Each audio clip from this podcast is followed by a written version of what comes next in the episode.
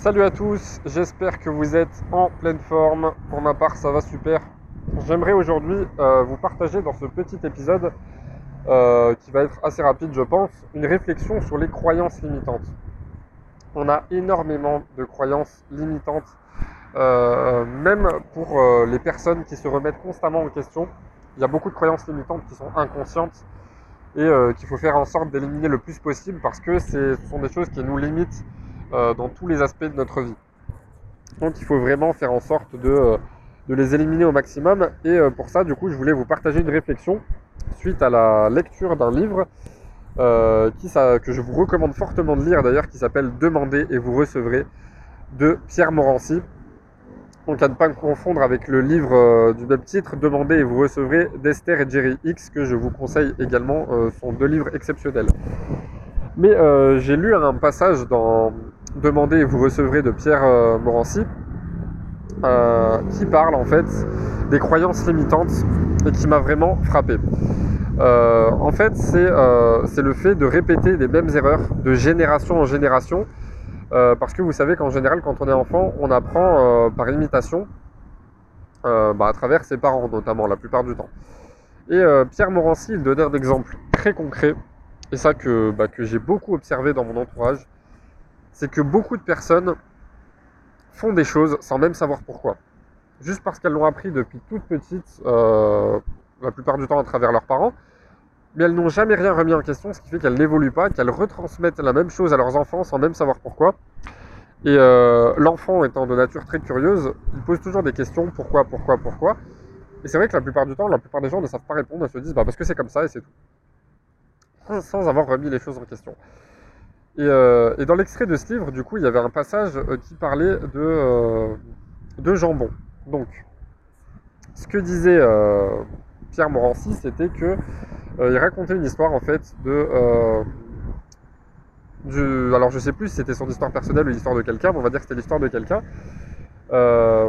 qui avait pour habitude de, passer un peu le, jambon au four et il le passait à la verticale euh, plutôt qu'à l'horizontale. Euh, donc un jour, il y a un de ses enfants qui lui a dit euh, Mais pourquoi tu mets pas le, jambon à l'horizontale dans le four? Ce serait quand même beaucoup plus pratique.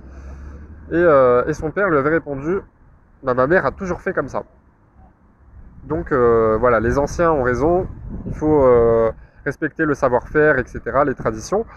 voilà, ma mère a toujours fait comme ça, donc je fais comme ça, je le mets à la verticale et pas à l'horizontale. Ça doit sûrement faire une cuisson différente, ça doit donner un meilleur goût, ça doit faire le, petit détail qui fait la différence, donc je fais comme ça.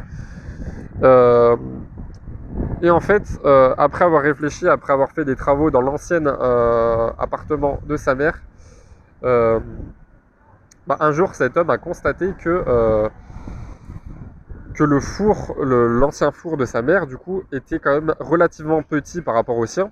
C'est juste que quand on est enfant, on s'en rend pas compte, tout paraît plus grand. Et donc, euh, bah, à travers ça, il s'est rendu compte que sa mère mettait le jambon à la verticale dans le four, tout simplement parce qu'il ne rentrait pas à l'horizontale. donc c'est un, ouais, c'est une histoire qui est quand même très frappante parce que moi j'observe ça beaucoup dans mon entourage euh, de dire des personnes euh, oui mais mon père ou ma mère m'ont toujours dit ça oui mais moi j'ai toujours vu ma grand-mère faire comme ceci ou comme cela euh, sans jamais rien remettre en question. Et c'est comme ça que il y a des idées qui sont transmises de génération en génération, qui sont complètement fausses, mais qui, à force d'être répétées, finissent par devenir une vérité absolue alors que c'est basé sur rien du tout, sur rien de concret.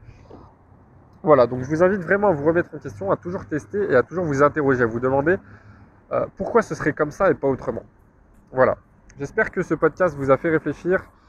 Euh, n'hésitez pas à le partager, à mettre une note de 5 étoiles si ça vous a plu, euh, selon la plateforme sur laquelle vous êtes. Et puis comme d'habitude, vous avez tous mes liens en description euh, pour aller plus loin dans votre développement personnel et spirituel. Je vous dis à très bientôt. Ciao ciao